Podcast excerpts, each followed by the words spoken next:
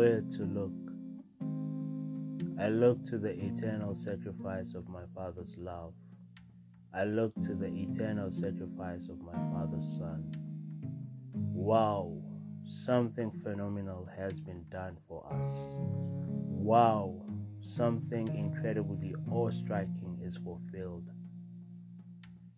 This sacrifice is better than that of Abel. Let's not forget that Abel was the righteous brother.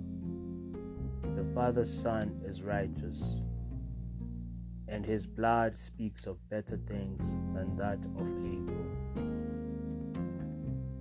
John recognized that the father's love is in him. John leaned towards seeing the father's image in him. In him, there is salvation and redemption. All our sins are forgiven because there is no sin in Him.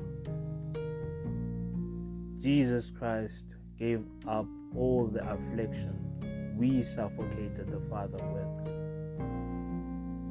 Jesus Christ gave up all the sins we inflicted by our own transgressions. We have been redeemed with the highest price we have a high priest in the order of Melchizedek, a priest that Abraham knew. We are all offspring of Abraham, Isaac, and Jacob. And from Jacob, Israel forever lives, and Christ fulfilled all the prophecies and laws in a perfect sacrifice. To the cross of an eternal sacrifice in Jesus I look.